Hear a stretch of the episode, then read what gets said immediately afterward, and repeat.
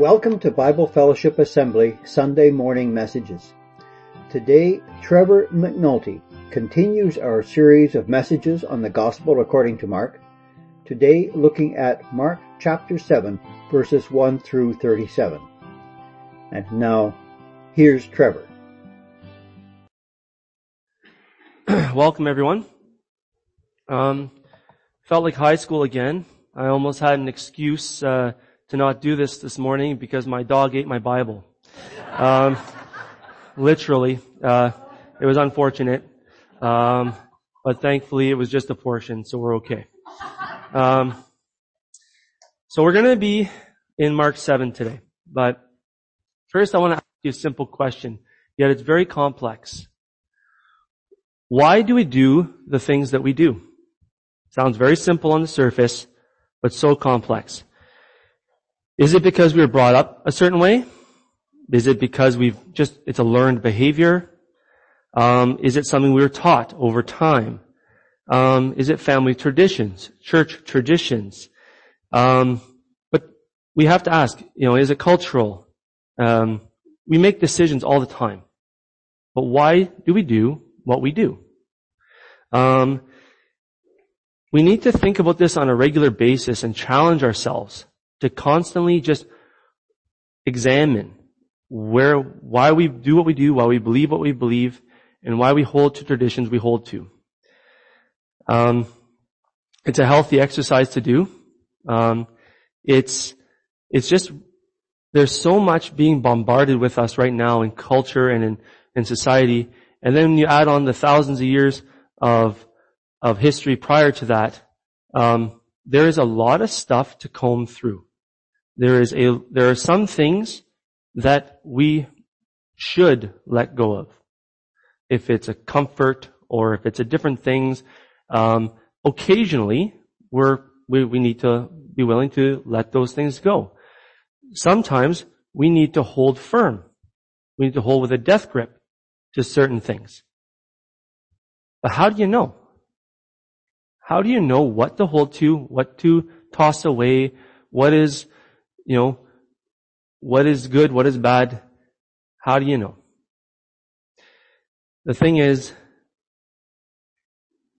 you have to be properly taught. It's a responsibility of yourself. It's a responsibility of the people that you are being taught from occasionally. And it, but really in reality it has to be a mix. You should be being taught by others, but you also must be teaching yourself and you must be going to the correct source for that teaching. So you need to make this personal. You do not want to be deceived, and you need to know that it's very important to understand why you do what you do. So how often do you wash your hands? I hope you can say often. Um, I hope you can say that it's after you use the restroom, before and after dealing with food, and after picking your nose. And, but you need to, all joking aside, I think we all need to agree that washing your hands is important. Uh, we can all agree that washing cups, plates, cutlery, vessels, all those things are also important. But I'm here to say you can do it for good reasons and you can do it for bad reasons, and that is anything. You can you can turn these things um, that are good and do them for the wrong. Sometimes we do them for robotic reasons, and to put it delicately, sometimes we do them for brainless reasons. That we just are so used to doing things, we just autopilot, let's go, and we just do it, and we don't even know why. Um, so like I said, Mark 7 is our text. So if you want to turn there, we're going to be going through the whole chapter. Um, so now, when the Pharisees gathered to him with some of the scribes who had come from Jerusalem, they saw that some of his disciples ate with hands that were defiled, that is, unwashed. For the Pharisees and all the Jews do not eat unless they wash their hands, holding to the, to the tradition of the elders. And when they come from the marketplace, they do not eat unless they wash. And there are many other traditions that they observe, such as the washing of cups, pots, and copper vessels and dining couches. And the Pharisees and the scribes asked him, Why do your disciples not walk according to the tradition of the elders, but eat with defiled hands? So in this passage we start off with an observation and we start off with a question. Again, the true form, the Pharisees and the scribes are trying to trap Jesus and attempting to discredit him. They say to him, why do your disciples not walk according to the traditions of the elders, but eat with defiled hands? Now we have to ask, was this a necessary thing for cleanliness? Was this a thing God commanded? Was this just a tradition? Or does it have absolutely nothing to do with anything? We have to understand, did, did God require this? Was it ceremonial? Well, let's look. Exodus 30. If you want to flip there, we're going to be in 17 to 21.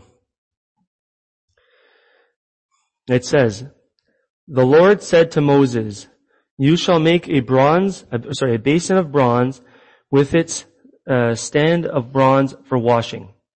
You shall put it between the tent of meeting and the altar, and you shall put water in it.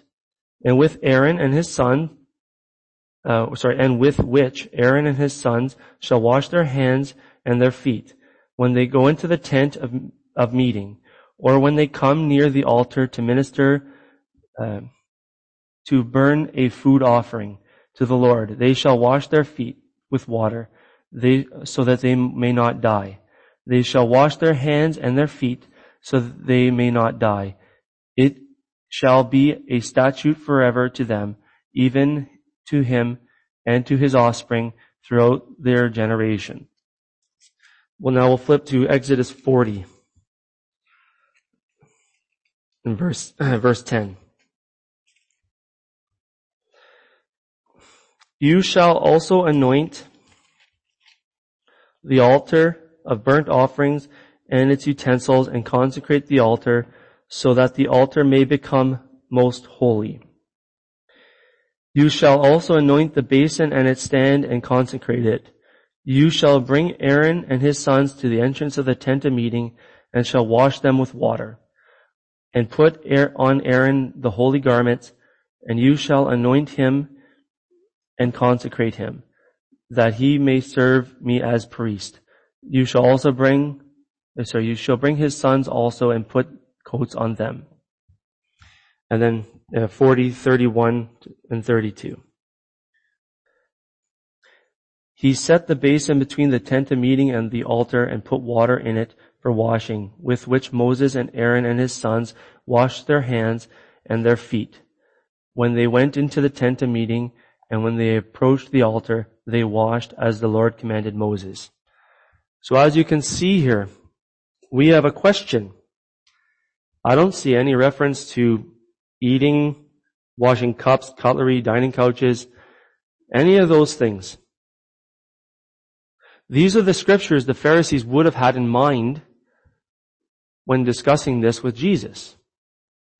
However, the, uh, where do we find these things that they're trying to hold him and his disciples to? We have a problem here. Actually, they have a problem. You see, there's five words that we need to look at. It says, the tradition of the elders. That's what they were holding him to. Not scripture. There is nothing in scripture that says that they, that his uh, disciples' hands were defiled. Nothing at all. What we see here is ceremonial. This is for the priests, Aaron and his sons, and the tent of meeting. There is nothing about what the uh, uh, scribes and Pharisees were trying to hold Jesus and his disciples to. In literal way, they were trying to hold Jesus, the Son of God, to human standards that were occasionally loosely based on the scriptures, but with super fun restrictive, burdensome rules added to it. That's where we are. So what the expectation of the Pharisees and scribes were that the, they wanted, and this is what they would do, that before eating or before doing anything, they would point their fingers upwards like this, and another person would have to pour water over their hands, and if it dripped off before running down the wrist, they wouldn't be allowed to enter. They'd have to do it again until they got the angle right and everything correct so that they could enter and not be defiled. That's not scripture, folks.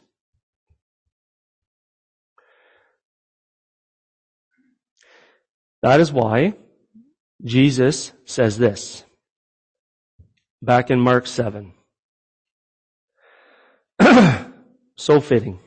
Jesus quotes Isaiah to them saying, Well did Isaiah prophesy of you hypocrites, as it is written, This people honors me with their lips, but their heart is far from me. In vain do they worship me, teaching as doctrines the commands of men. You leave the commandment of God and hold to the tradition of men. You catch that? You leave the commandment of God and hold to the tradition of men. Wow. At this point, it was an oral tradition. In 200 AD, they put these writing into writing in the, now I'm going to butcher this, but Mishnah. That's what it's called. They chose wholeheartedly to hold to the tradition of men. Even 200 years after Jesus taught them over and over. In verse 9 through 13, Jesus strikes hard at the heart of their intentions. He says, and he said to them, you have a fine way of rejecting the commandment of God in order to establish your tradition. For Moses said, honor your father and your mother, and whoever reviles mother and father must surely die. But you say, if a man tells his father or his mother, whatever you would have gained from me is Corban, that is given to God, then you are no longer permitted to do anything for his father or mother, thus making void the word of God by your tradition that you have handed down, and many such things you do. Here Jesus exposes the practice of Jewish man declaring his possessions Corban, that is given to God, so that they could use this, so all their money and their possessions would be considered Corban, which would disqualify them from being held to the standard in the Jewish law to assist their own mother and father. This is a spiteful, hateful act. And their law was designed to permit it. And if you think that twisting scripture is a new thing, well you are for, nope, it's old. The, if we look at Numbers 30, verse 20, this is where they are getting this from. This is where the, the Jews twist it and say that they can create their own laws to deprive God of His word of its own authority. And they take stuff like this and twist it. It says in Numbers 30, this is what the Lord commands. When a man vows, makes a vow to the Lord, or takes an oath to obligate himself by a pledge, he must not break his word, but must do everything he says. So if they say it's Corban, that means my stuff is all committed to only um, sacred purposes. So they don't cons- sacred purposes only. That's it. It's a free pass. Sorry, mom and dad. I'm not following the Ten Commandments, where in Deuteronomy it says, honor your father and your mother as the Lord your God has commanded you. that you may live long and that it may go well with you in the land the Lord has given you. No, I, sorry mom and dad. Sorry, I'm not going to listen to the Ten Commandments. I'm not going to listen to the law of God. I'm going to listen to those guys because they let me do what I want. I don't like you. So my stuff's Corban. We must be on guard so that the Lord will never say to us what he said to the Pharisees and scribes. So what did he say? Jesus says to the Pharisees and scribes that you leave the commandment of God and hold to the tradition of men. You have a fine way of rejecting the commandment of God in order to establish your traditions. I pray that the Lord never says that to us. In our lives, we must approach everything on a Christian worldview, 100% of the time. Why? Because we're Christians, so fancy that. These days, we are not much different than the Jews. They added to the law and therefore made void and deprived the word of God, the, the authority that it holds. While we do the same thing with liberal, liberalism, science, feelings, bad theology, and hold secular worldviews mixed with Christian worldviews. This is a caution. Challenge yourself. Go to the Word. See if what we are believing, what the traditions we are holding to are there. Do we align? That is important. it was important to Jesus and the Jews, is equally as important to us now. We just have a ton of history to wade through. But we have the scriptures. Go direct. Go to the source. It is much better off for us to discover that now than when we're dead and it's too late. We're going to go to verse 14 to 23. And he called the people to him again and said to them, Hear me, all you, and understand there is nothing outside the body, or the, sorry, there's nothing outside the person that can go into him that can defile him. But the things that come out of a person are what defile him. And when we entered the house, or sorry, and when he had entered the house and left the people, his disciples asked him about the parable. And he said to them, Are you also without understanding? Do you not see that whatever goes into a person from outside cannot defile him, since it enters not his heart but his stomach and is expelled? Thus he declared all foods clean. And he said to them, What comes out of a person is what defiles him. For from within, out of the heart of man come evil thoughts, sexual immorality, theft, murder, adultery, coveting, wickedness, deceit, sensuality, envy, slander, pride, foolishness. All of these things come from within. They defile a person. Not hand washing. But you can see Jesus' passionate plea here. He calls the people to him and says, hear me, all of you and understand. That sounds like he's gearing up for something awfully important, doesn't it? The Jews were becoming great at adhering to the law, but unfortunately mostly the law of their own traditions, the traditions of the elders mixed in with a little bit of the Mosaic law. But they weren't good at understanding the heart issue. With the focus of the external things, they missed the internal. They worried about the unclean clean foods, but they missed the unclean hearts. Verse 21 lays out quite a list of despicable things. Just look at what month we're in right now, apparently. Pride month. Well, it's not the pride on the list in verse 21 that they're referring to this month. They're referring to a whole other different pride, which is the number two item on the list that Jesus spoke of, sexual immorality. We live in a society that takes pleasure in pushing the Word of God away and celebrates living in sin. We celebrate the sin. That is what defiles us. This list is very sobering. The amount of things on this list alone that I am guilty of in the past or present is horrifying.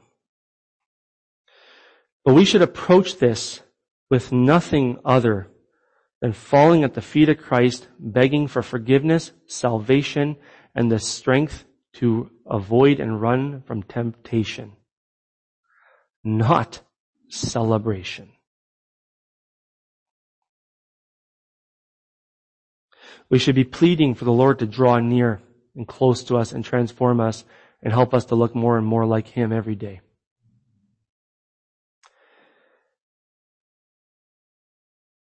Now you see the law that Jesus and the Lord and sorry, the, the, the laws that God instituted are for us because He loves us. If you look at this list, they hurt you terribly and they hurt the people around you terribly. That's why they all made this list. Sexual sin causes tons of pain to those that commit the acts.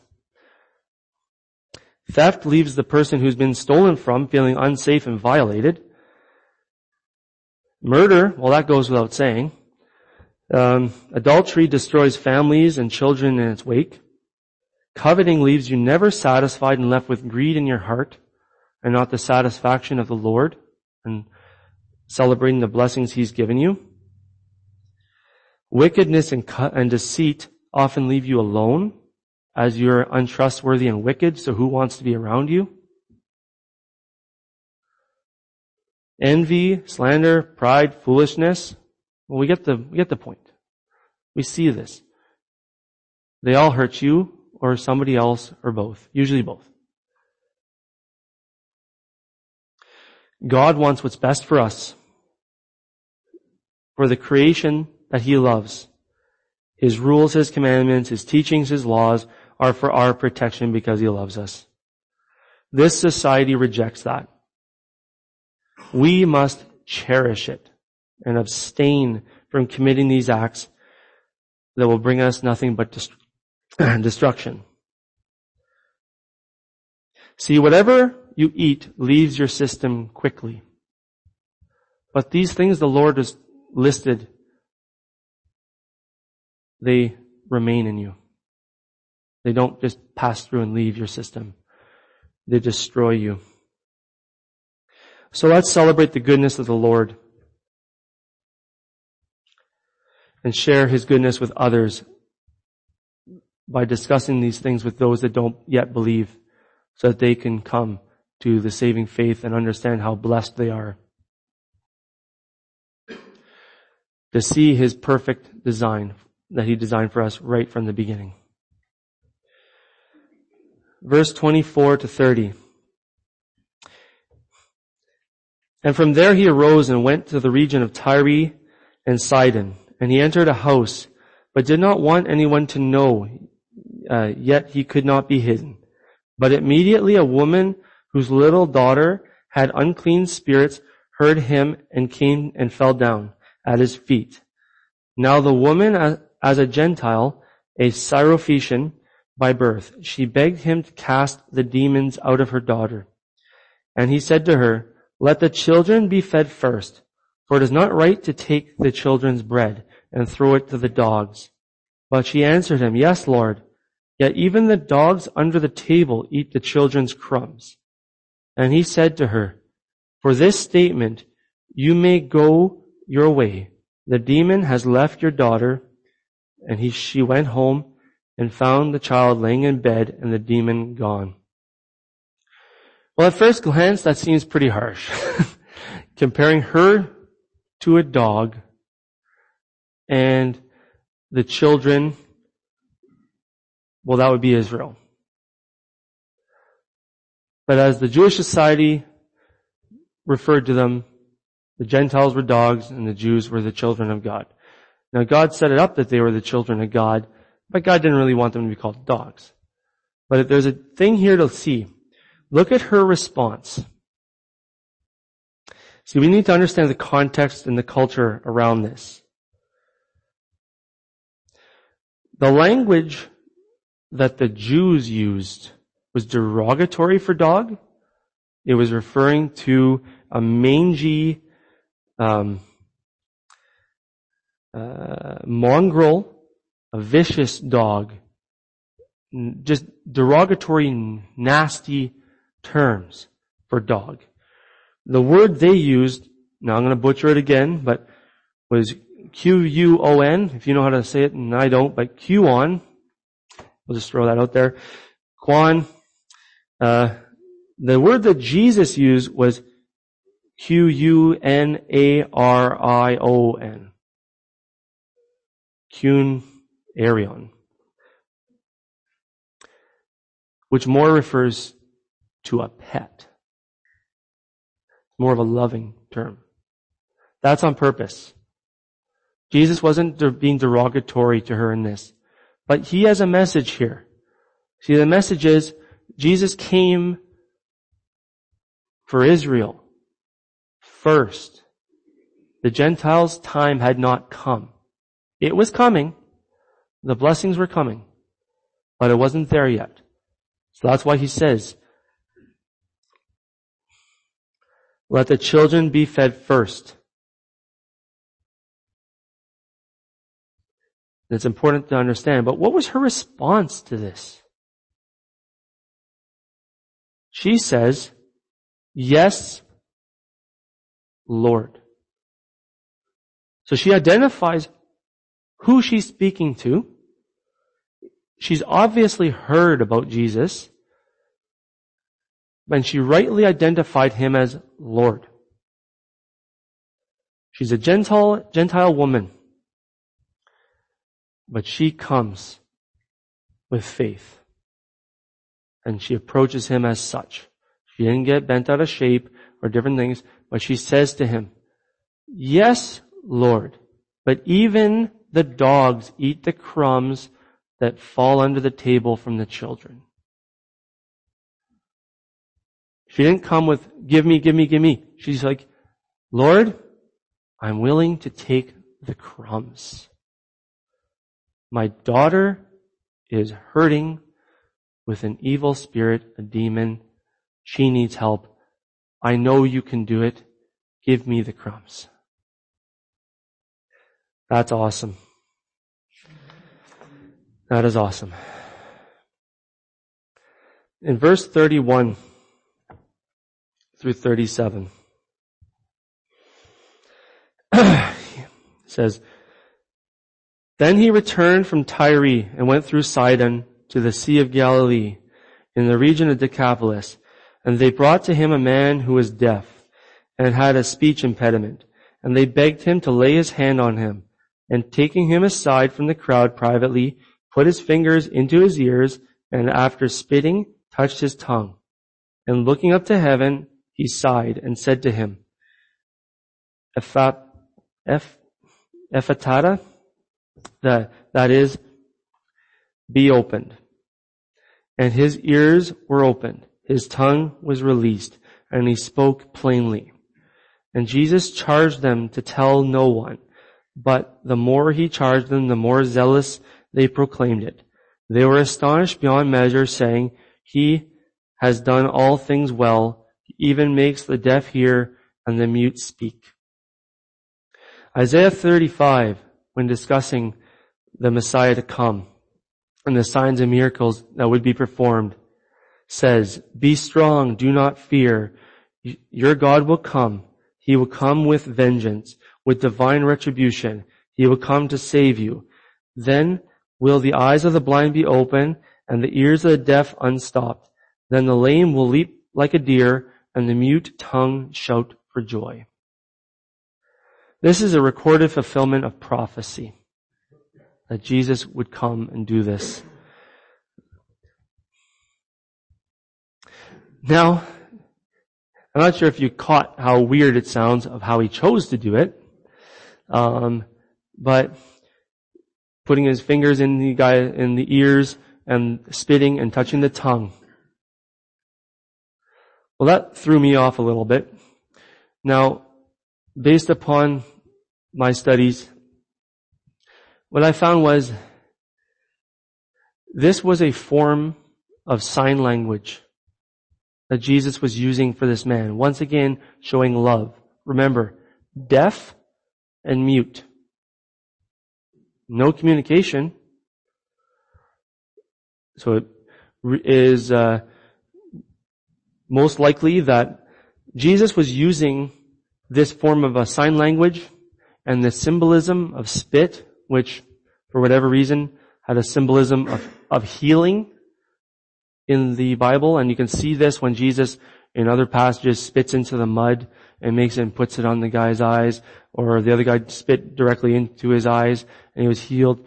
There is a, a, a thread we don't have time to go over right now, but there's where there's a there's a thing with spit, and and and we you know, but it's so it comes across. Eh, it, that's ah, weird, but you know what? It's God, and He can do whatever He wants. And if we're taking a holy spitting, well, bring it on. But, but it's, uh, but Jesus and everything he does is showing love. Whether it's through rules, to, to bring us into a confinement of, of what he knows is healthy for us, what he knows is best for us, or whether it's spitting and touching the his tongue, the person's tongue. The Lord acts with love. But we see what verse 34 says. It says, and looking up to heaven, he sighed and said to him, Ephphatha, that is, be opened. Jesus is always going to the right source. He is God, and he's still going to the Almighty God, the Father. Always. We need to take a lesson from that. So I started this sermon by asking a question. Why do we do the things we do? My prayer is that we can use these tools to figure out why we do what we do moving forward. So one thing, number one, is that we base all our decisions, our beliefs and our actions on what the scripture says and not what outside sources say. And that we challenge ourselves to verify and make sure that what we actually believe is actually in there and don't fall into the believing of the traditions of men, like the Jews did. So if it doesn't line up, we gotta know. Two, I pray that we do not justify our sin in our life and never celebrate it, but rather see what the Lord says about it, that it defiles you.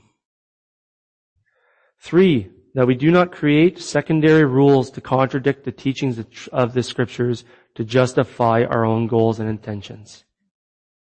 Four, I pray that we will not, that we will be like this Syrophoenician woman and come to the Lord with a grateful heart for even the crumbs that we are so blessed to receive because we deserve nothing. Five, that we trust in Jesus, seeing that he has fulfilled the prophecies and recognize Him as Lord of our own life and turn to Him in faith that will last. And I also pray that the Lord Almighty will never say what He said to the Jews when He said, when He called them hypocrites. He is the just judge. He is the Lord Almighty. And may we never reinterpret things to match our own desires. So remember this verse. This people honors me with their lips, but their heart is far from me. In vain do they worship me, teaching as doctrines the commandments of men.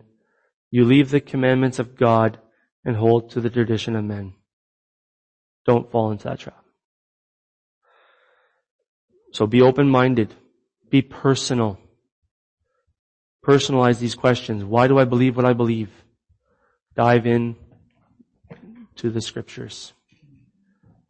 Verify. Find out. Make it personal. Without personal, there's no salvation. And make sure that our worldviews, our doctrines, our traditions, and our decisions line up with what the Bible says in all the areas of our life. Thank you, Father, the King of Kings. Lord, we praise you. Lord, we just pray that you'll just help us to absorb what you want us to learn this morning. And we just pray that you were worshiped and honored and glorified that all that took place here. And Lord, just help us as we go forth that we are your people and that we are constantly seeking after you. We pray for Austin. We pray that you'll be with him in his journey and we celebrate that he has made this decision. And Lord, help us to support him as there will be tough times ahead. And Lord, we just pray for him and guide him. And we pray that you'll be with all of us and that we invite you in more and more. Amen. Thank you for listening. Come back next week for the next Sunday morning message from Bible Fellowship Assembly. Visit us on the web at bfa.church, where you will find our physical address and contact information. We'd love to see you if you're in the Timmins area, or drop us a line at info at bfa.church. Until next time.